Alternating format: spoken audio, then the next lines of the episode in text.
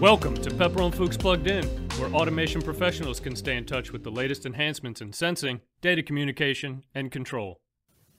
Welcome, everybody, to today's episode of Pepperl and Fuchs Plugged In. And I have again with me Theo Woodson. Hi, Theo. Hey, Helga. Nice to be here. Great. Thank you for coming. Uh, Theo, last time we talked extensively about uh, the construction of a cable, and, and some listeners may remember that we, I think we, we set the record for time. It was probably a 15 minute plus episode, but very, very detailed, very good.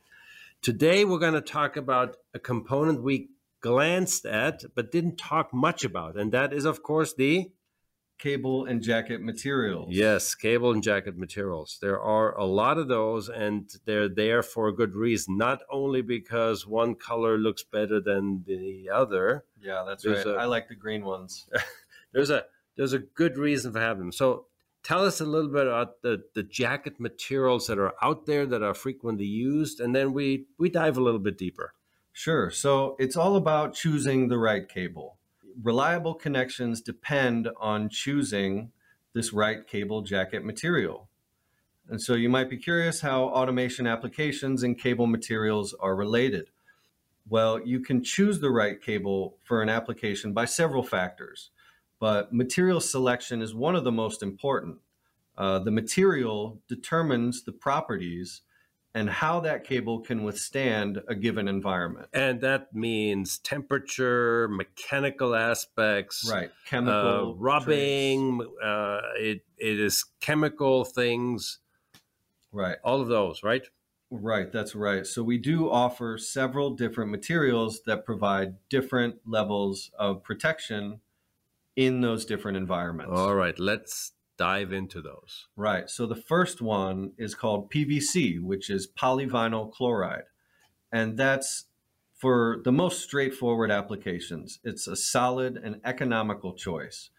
It's mostly used uh, in areas subject to moderate mechanical strain, like packaging machines, assembly, and production lines. It's very affordable and it has a good effective resistance to chemicals suitable for the food industry and it's also resistant to many alcohols and inorganic corrosives like acids and salts. So it's a it's a for its price it's a good material. Yeah it's a very good economical choice. Probably the lower it's definitely on the lower end of the cost for among all the different cable materials. Okay it's easily strippable it's suitable for some flexible installations and it's very durable. Okay, good, good.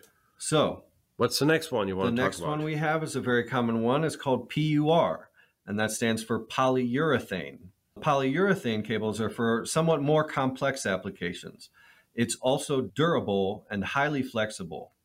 Much harder to strip, though. I can tell you from experience. It's yeah. not as easily stripped as a PVC cable, but that goes along with being mechanically more resilient. That's right. So the PUR is used for more challenging and some of the most challenging environments. Uh, and there, there are. Sorry for interrupting. There are a couple of of different variants that we should be talking about. That's right. So we have several different variants. The PURU, which has a UL approval, very highly flexible.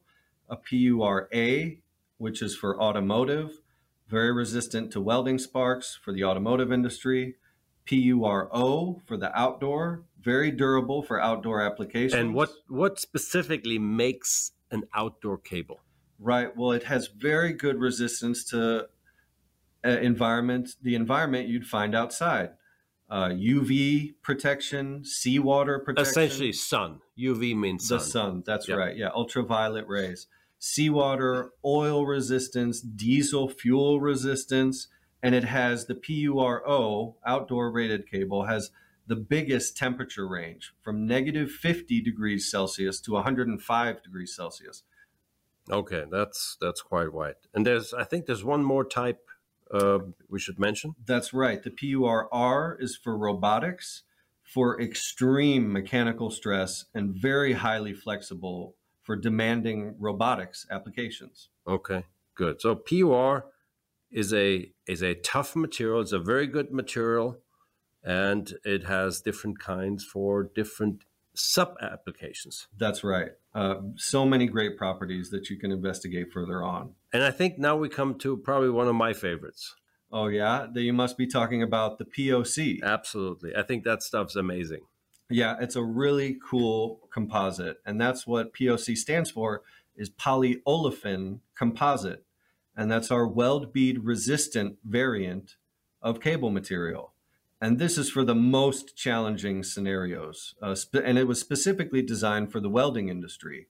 Yeah, there's we've we've done YouTube videos where we we take a solder iron put it on uh, one cable and another one and they they all Yeah. kind of melt and burn away A but torch to it. but direct poc is is is really a fantastic material Right. It really comes into its own for applications in any kind of welding sector that can't be solved with other irradiated PUR cables. oh irradiated you threw out a new term Right. So, irradiation is effectively the practice of applying an ionizing radiation to a polymer to cross link it.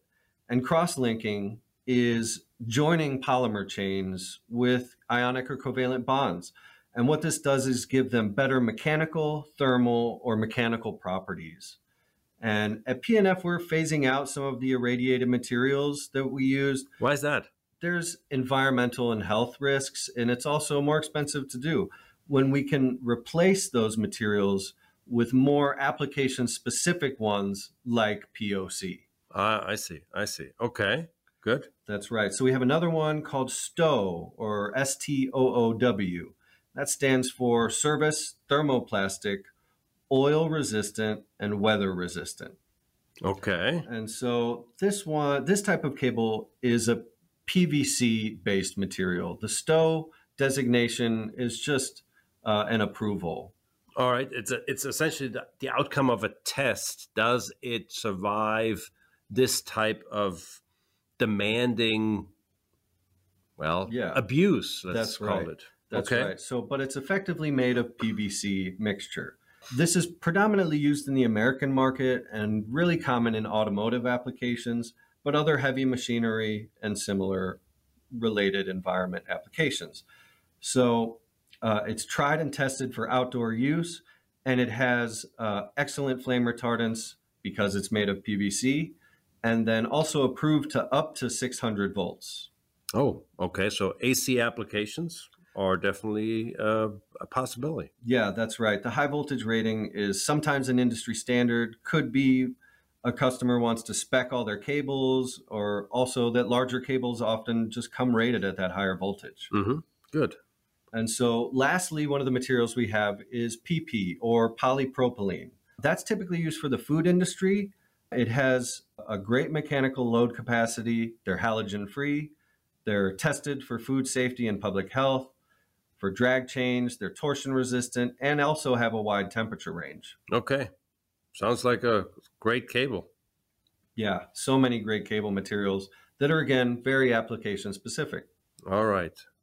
I think that's it. So you think about your five words, as you know, and uh, I'm going to try to give it a, a quick summary here. So essentially, what uh, Theo was talking to us about is jacket materials that make an application work right. Um, don't want to go through them all, but uh, they go from from basic, where expense is maybe the most important part, and they're not very demanding, to something where a POC cable would be used. That's amazing under under unbelievably hot temperatures and, and in wild environments. So there's a, a lot of different a lot of different materials out there that all have their specific needs or all they have their specific applications. So Theo, having said that, what are your five words today? Right. So, my five word phrase for this is don't forget your cable jacket. All right, don't forget your cable jacket. Right. And what that means is to effectively always remember that when you consider a cable for an application, a great place to start is with the jacket material.